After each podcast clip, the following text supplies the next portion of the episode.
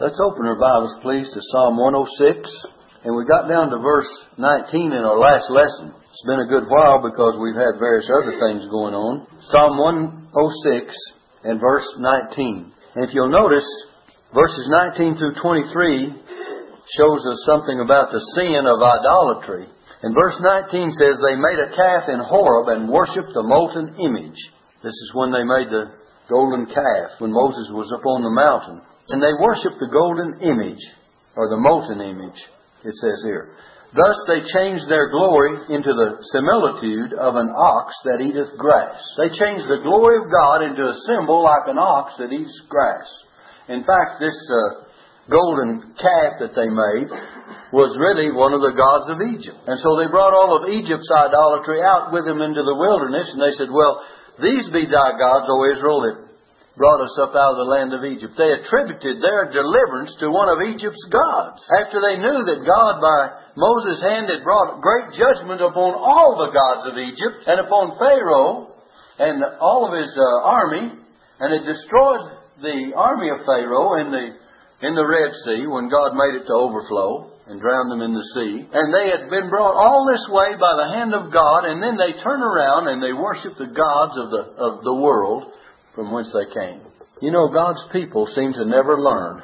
God has given all kinds of evidence of His presence, His power, and Himself, and yet they turn back. That's why I tried to bring a message this morning on drifting away from God. Because people are prone to wander away from God. And Israel was the same.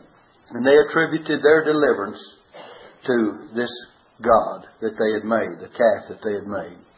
Now then, there's only one image Jesus is the only image of God that is worthy of worship. He is the image of the invisible God. It tells us in Hebrews chapter 1 3, who being the, brightness of his glory and the express image of his person, speaking of Christ, and upholding all things by the word of his power, when he had by himself purged our sins. Jesus is the one that purged our sins. Sat down on the right hand of the majesty on high.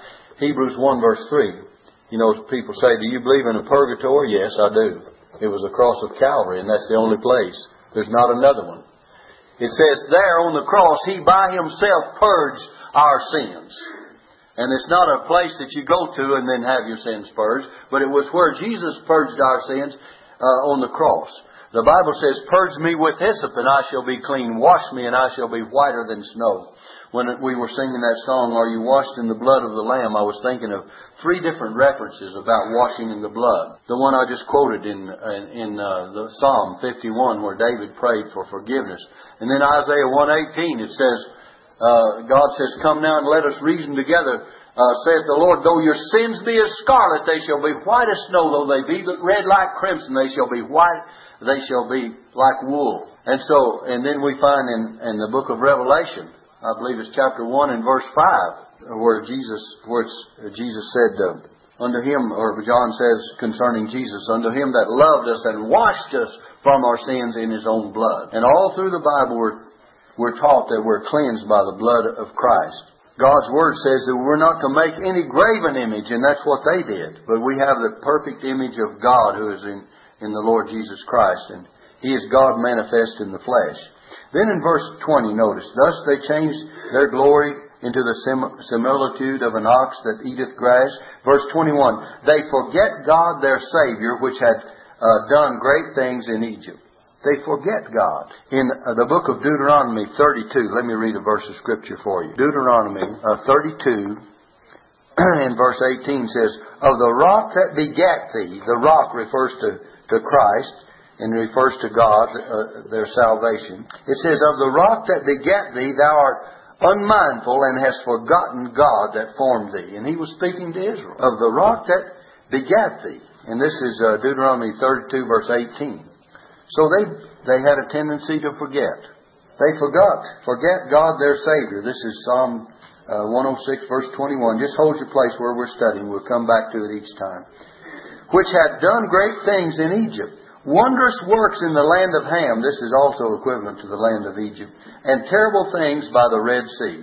To forget what God has done is a gross sin.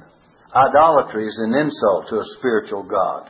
They, they were filled with idolatry. In Acts chapter 17, let me read a verse of scripture for you. In the book of Acts chapter 17, Paul on Mars Hill, it says in verse 22, Then Paul stood in the midst of Mars Hill and said, Ye men of Athens, I perceive that in all things ye are too superstitious.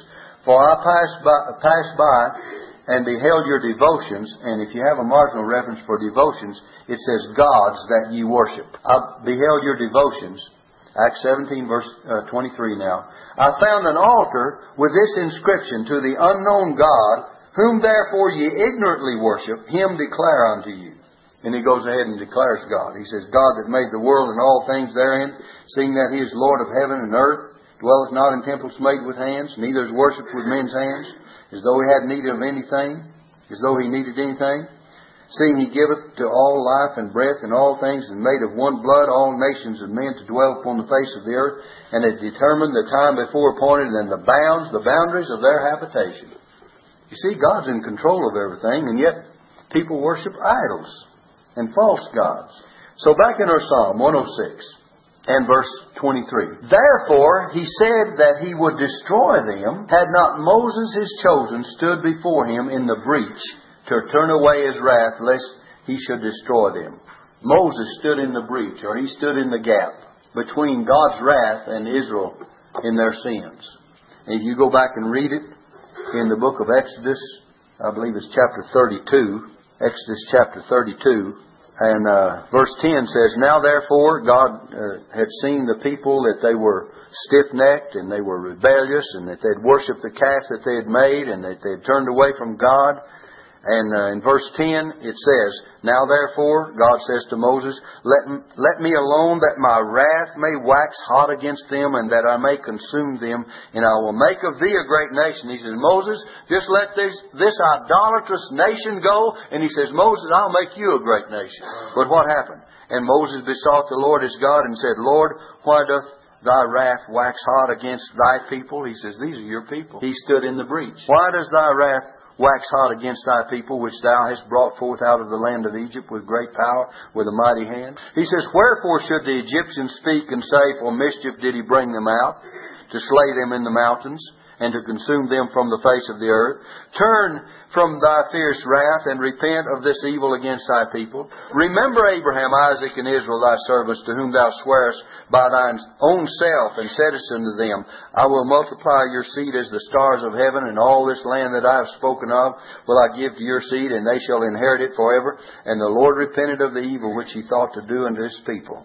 Moses, my servant, stood in the, in the breach. Said God would have destroyed them. Back in our Psalm 106 verse 23, look at, it, at this verse again. Therefore he said that he would destroy them, had not Moses, his chosen, stood before him in the breach to turn away his wrath, lest he should destroy them. You know, can you picture yourself as one of God's servant and picture yourself in the place of Moses? You know what most men would have done? They wouldn't have done what Moses did. Most men would have said, God, if you're fed up with these people and they've gone to worship idols, uh, go ahead. Just put them aside. And you, God promised to make Moses a great nation. He said, I'll take what you give me. Just let them go. But Moses loved those people and he stood in the breach. He stood in the gap. And this is typical of mediatorship. And this is typical of Christ standing in the breach between man and his sin and God and saying to God the Father, I'm going to die on the cross and provide a, a redemption for them by my blood. And God so loved the world that He permitted this and purposed it. And then Jesus is the one and only mediator between God and men. The man, uh, God and men, the man Christ Jesus. So He stands in the breach between a holy God and a sinful world. Well, should not you and I do some interceding as well? And should not you and I stand in the breach at least to the extent that we pray for those that have transgressed against God and, and pray that they'll be restored. That's our business too, isn't it? You know, most of the time people just say, well, let them go. They brought it on themselves. Well, sure. Everyone brings it on himself. But that doesn't mean that they're not worth interceding for. Randy and I visit the hospitals and we see things. We see people that brought great harm to themselves through various uh, means, various things. Neglect of the body, abuse of the body, drugs or alcohol or smoking all their lives and end up with emphysema and can hardly breathe. And do we blame them? Well, we know they brought it on, but still you, you want them to be uh, free of that suffering and pain, and you want them to be uh, saved. You want them to have a home in heaven, and so you put up with a lot of things. Preachers put up with a lot of things, and they should. We should, because we care about them.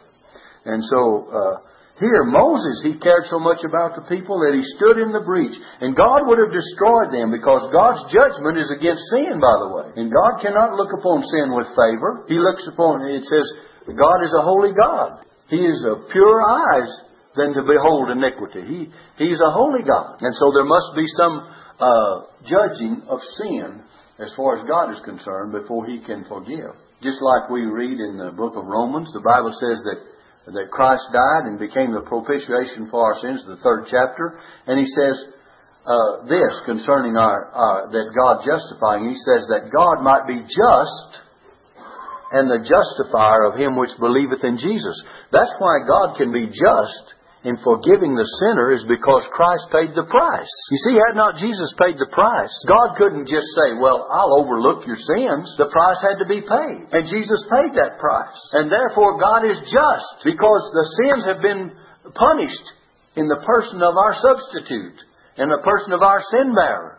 And had they not been punished, you and I would have to suffer the penalty and the punishment. But therefore, God is just in forgiving of us of our sins. He didn't just say, I'm going to overlook your sin, but He had a purpose. He had a reason to overlook our sins and to, and to cover our sins because the, the punishment due our sins was met in Christ. Okay, let's go on with this. Verse 24. You have it? Psalm 106, verse 24. Yea, they despise the pleasant land and they believe not his word. They despise the pleasant land. Isn't that a sad thing? That they despise that which God had, had given them. They uh, underestimated the value of the promised land. Do you and I sometimes underestimate what God has done for us? God had told them in the book of Deuteronomy, chapter 8. Let me read this for you. Deuteronomy, chapter 8 about this pleasant land that he was going to take them to in verse uh, 7. For the Lord thy God bringeth thee into a good land, a land of brooks of water, of fountains and depths that spring out of the valleys and hills, a land of wheat and barley, and vines and fig trees and pomegranates, a land of oil and olive and honey, oil, olive, and honey, a land wherein thou shalt eat bread without scarceness. Thou shalt not lack anything in it, a land whose stones are iron, and out of whose hills thou mayest dig brass. When thou hast eaten and art full, then thou shalt bless the Lord thy God for the good land which he hath given thee. And then he says, Beware. Beware that thou forget not the Lord thy God. He says, This is a good land. But he says, Beware that you forget not. And then it says, uh, in not keeping his commandments and his judgments and his statutes, which I command thee this day. So he, he, uh, he sounds the warning of forgetfulness of the things of God. You know, when God's people are warned, they have no uh, reason to not accept that warning. When God says, Look what I've done for you, I've given you this good land that floweth with milk and honey, uh, a land that's a blessing, a land that you'll uh, eat until you're full, a land full of God's blessings. And he says, then beware lest you forget. Do you forget where your blessings came from? Our blessings come from the Lord. You know, all through God's Word, God has to give us reminders. Paul says, I want to stir up your pure minds by way of remembrance. He said, I'm calling to your remembrance not as though you had not known these things, but he says, I want to remind you again before I'm taken out of this tabernacle. He says, the time is coming for my death, Peter in his epistles. And he says, I want to stir up your pure minds. And he says, not that you don't know all I'm talking about. Sometimes people say, well, preacher, you told me that before. Yes, I need to tell you again, too. You know why I need to tell you again? Because God says we need to be constantly reminded. That's why we have the Lord's Supper. It says that you may show the Lord's death, that you remember and do show the Lord's death till He comes. God's people are so soon to forget. And so He gives us these reminders. Look at this in verse uh, 25. But murmured in their tents and hearkened not to the voice of the Lord. They murmured. They murmured against God. They murmured in their tents. The unbelief that they had led to rebellion. You know, if you, if you do not believe God, then you rebel against God. But if you believe, truly, and you'll want to obey. But their unbelief led to rebellion against God. Someone says, Yeah, I know God said that, but I don't want to do it. Well, that's rebellion. And we have a whole world that's rebelling against God. We have people on every hand that are rebelling against God. I had people call me this week about certain things. I promised to be in Sunday school this morning because of a real critical situation. And I said, if you come, you're taught the Word, this will help answer some of your problems. But you know, there's no quick fix. That's what people want. You know, that if you think you can come to Sunday school or church about uh, a couple of times and heal all the ills and fix all everything for the next 10 years, that's not going to work that way. You have to constantly and be consistently taught and accept and be guided by the Word of God. It's not just a one-time thing or a simple thing. It takes a lifetime to enter into the fullness of saying, God, whatever you've said, uh, we need to follow it and be guided by your Word and your counsel. So, if you'll, as I said this morning, if you'll attend, be in church. Somebody didn't listen, did they? But be in church. Some of you did. Thank the Lord for that. But if you want to be guided, you have to hear what the where where the instructions come from. Someone said, "Well, I stayed at home and read the Bible." I kind of doubt that. Most of the people that are staying home tonight are not reading the Bible. And I'm not saying that critically. I'm just saying that they just mo- most likely are just watching TV or doing other things. And there's some, maybe some reading a few verses of Scripture. I'm not saying that. But on the other hand, you need the teaching and preaching of God's Word, and this is the place to get it. You come to God's house, and that's what it's for. That's what we major in. That's what we want you to do. The church has that purpose. All the other, a lot of activities that people like to have in churches are not spirit, uh, spiritual oriented. They're not, uh, they're not geared to the spiritual ends that people need. People want to bring in games and this and that and the other and all kinds of social doings. The church is not made for that. You go back and look at the apostles. They didn't say, come down to church now we're going to have this kind of a social gathering and we're going to have all this entertainment. And. They didn't do that. When Paul appeared to the people, it says he preached the word. They came together to break bread and Paul preached the word until midnight. And so we find that they were uh, consistently and, and continuously preaching and teaching the word of God. Okay, let's go on this. It says in verse uh, 25, But murmured in their tents and hearkened not to the voice of the Lord. They did not listen, they would not obey. Therefore he lifted up his hand against them to overthrow them in the wilderness, to overthrow their seed also among the nations, and to scatter them in the lands.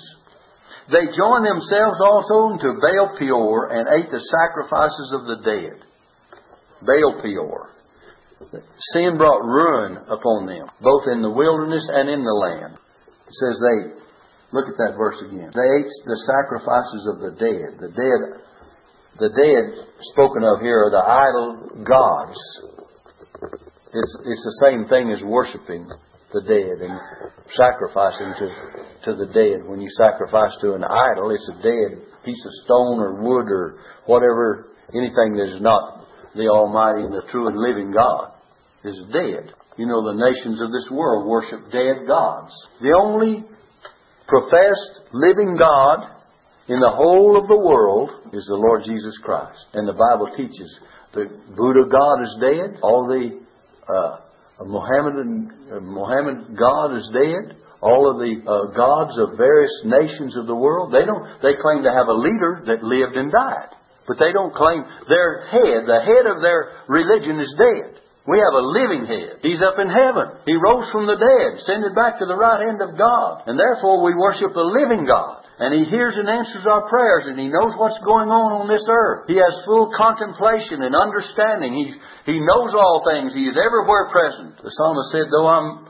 uh, flee to the uttermost part of the earth, though I make my bed in hell, though I go to the depths of the sea, thou art there. God's presence. Says, there He is. So it says here, they joined themselves to Baal Peor and ate the sacrifice of the dead.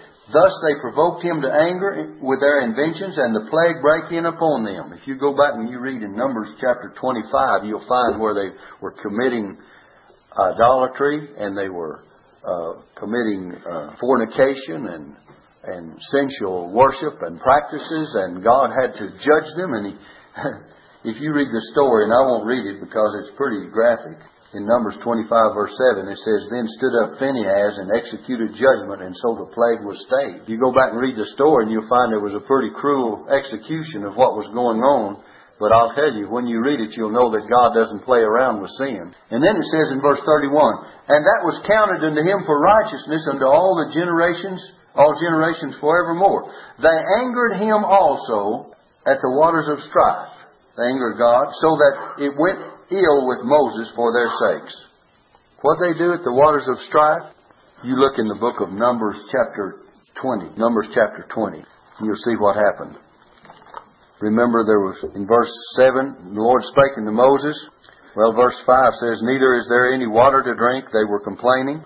Verse uh, 8, uh, 7 says, The Lord spake unto Moses, saying, Take thy, the rod and gather the assembly together, thou and Aaron thy brother, and speak unto, he says, Speak unto the rock before their eyes, and it shall give forth his water, and thou shalt bring forth to them water out of the rock. So thou shalt give the congregation and their beasts drink. And Moses took the rod from before the Lord as he had commanded him. Moses obeyed God, didn't he?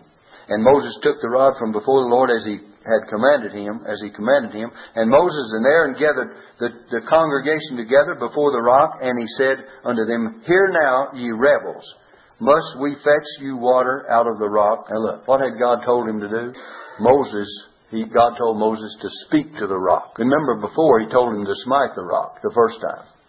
And now he says, Speak to the rock. And Moses lifted up his hand, and with his rod he smote the rock twice. Moses was provoked to anger, wasn't he? And he smote the rock because of their insistence upon and their rebellion against God. And the water came out abundantly. God still gave them the blessing. And the congregation drank, and their beasts also. And the Lord spake unto Moses and Aaron, Because ye believe me not to sanctify me in the eyes of the children of Israel. In other words, by speaking to the rock, if you'd have done this, therefore ye shall not bring this congregation into the land which I have given them. Moses, because of this anger that he showed, and they provoked him to anger, was not permitted to lead the children of Israel into Canaan. He didn't go into Canaan's land. The Lord put him to sleep in the wilderness, and he didn't get to cross over. Look back in our psalm. Psalm 106 verse 32. They angered him also at the waters of strife, so that it went ill with Moses for their sakes because they provoked his spirit so that he spake unadvisedly with his lips. Can you imagine God's leaders being provoked to speak unadvisedly with their lips? They can be, but that's not the the people that cause you. Well, it, especially applies to leaders, preachers, Brother Randy and I, Brother Nichols, and some of the deacons, some of the men and leaders in the church, and various others. When people provoke you to anger, it's your responsibility and mine not to let it get the best of us so that we speak unadvisedly with our lips. See, that's what happened to Moses, what? He let the people get the best of it. And he said, you rebels. And they had a right to be called that probably because they were rebels and they were murmuring against God and complaining about everything that took place. And yet, that did not excuse Moses for what he did. So you and I have to learn to control our words and not speak unadvisedly with our lips, regardless of what people do. The Bible tells us that he that can control his spirit is mightier than he that, can take a city. And so we have to learn to do that. I don't say it's an easy task, but we have to learn to do that.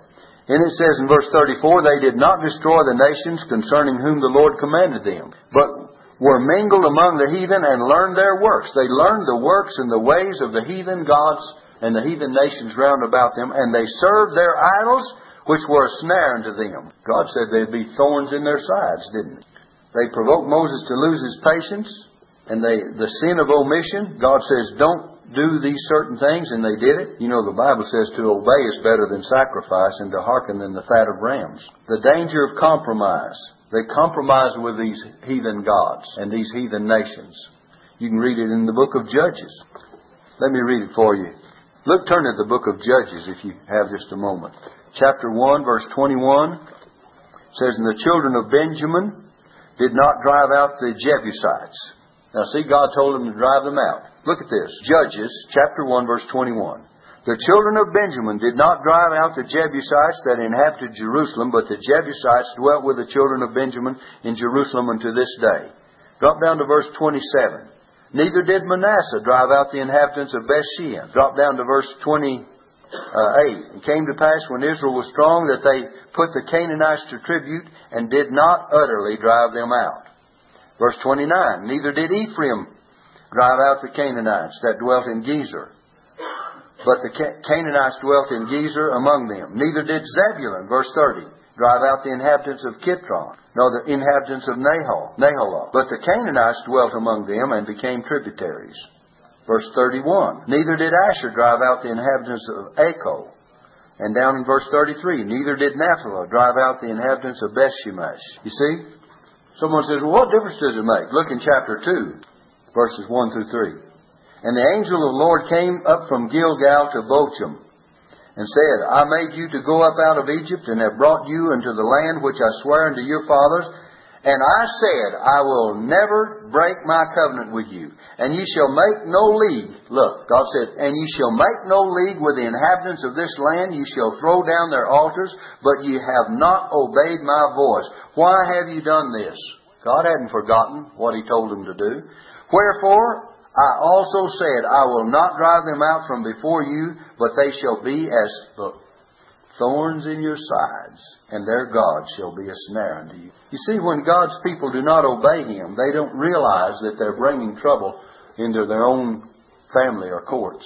Disobedience to God and failing to drive out, what, what do you say? Let's try to put it in perspective.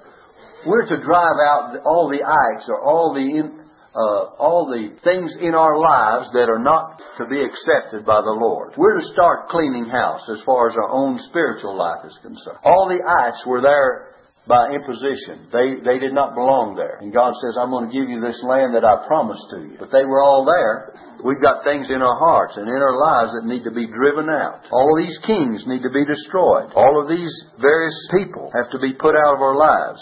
And we're talking about the the sins of our lives and the things that would hinder us fully obeying God. It says in verse 36, back in our text, and we'll try to hurry. It says, And they served their idols and were a snare unto them, and yea, they sacrificed their sons and their daughters unto devils.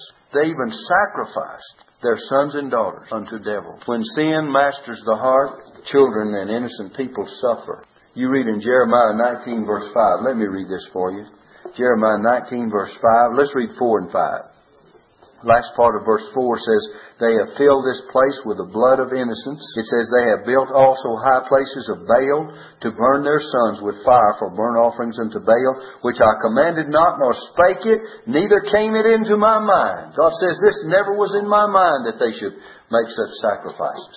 So the innocent suffer. Remember this morning when we mentioned David? And David sending Uriah to the forefront of the battle. And it says Uriah was dead, but others of, of David's servants were dead too. And of course Uriah himself was innocent too.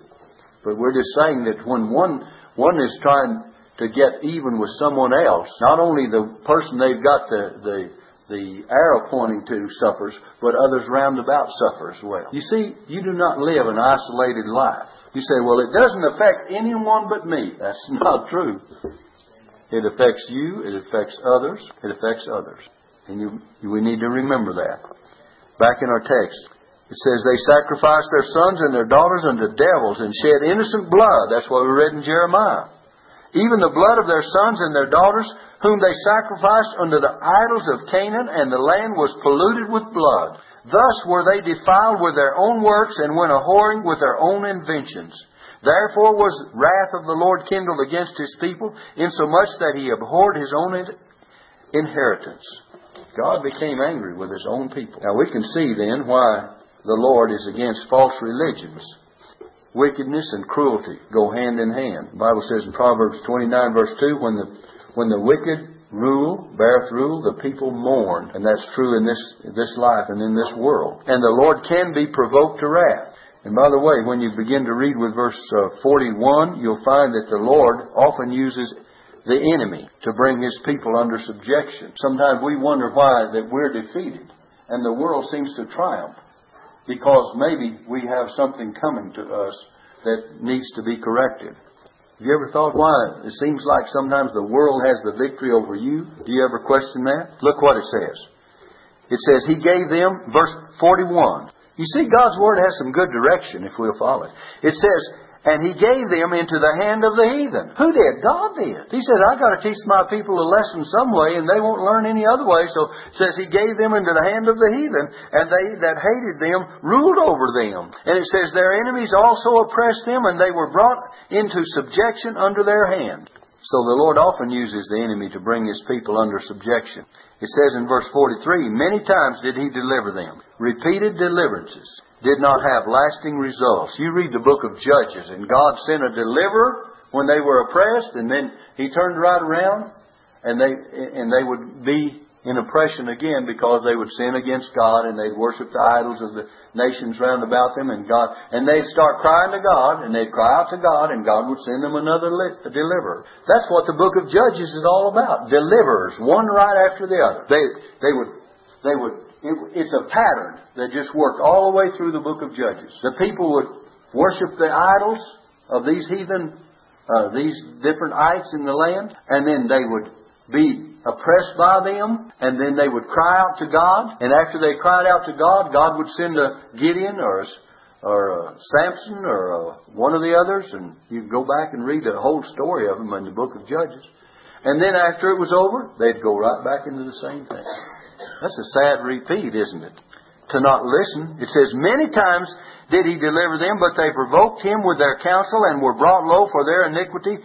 In verse 44, look at this. Nevertheless, he regarded their affliction when he heard their cry. He regarded it. God was merciful. And he remembered them uh, for them his covenant and repented according to the multitude of his mercies. God will not forget his word. And in spite of what they did, God's mercy was manifested, and His mercy was based upon the fact that He had made a covenant with them. He made them also to be pitied of all those that carried them captives.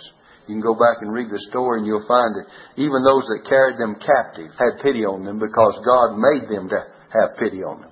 Look at old Joseph down there in, in Egypt. What happened to him? He was sold into slavery, and yet God was with him, and God gave him favor and was merciful and helped him all through. Well, God shows His pity and His mercy and His grace to us. He made them also to be pitied of all those that carried them captives. It says in verse 47, Save us, O Lord our God, and gather us from among the heathen to give thanks unto thy holy name and to triumph in thy praise. The closing prayer, isn't it? Then it says, Blessed be the Lord God of Israel from everlasting to everlasting, and let all the people say, Amen. Praise ye the Lord. That's the way it started started with a hallelujah and it ends with a hallelujah. The note of praise. By the way, in Psalm 41 verse 13 you have these same words, Blessed be the Lord God of Israel from everlasting and to everlasting. We'll pick up with Psalm 107 in our next lesson. I trust there's been some things that have been come through that will help us uh, in our future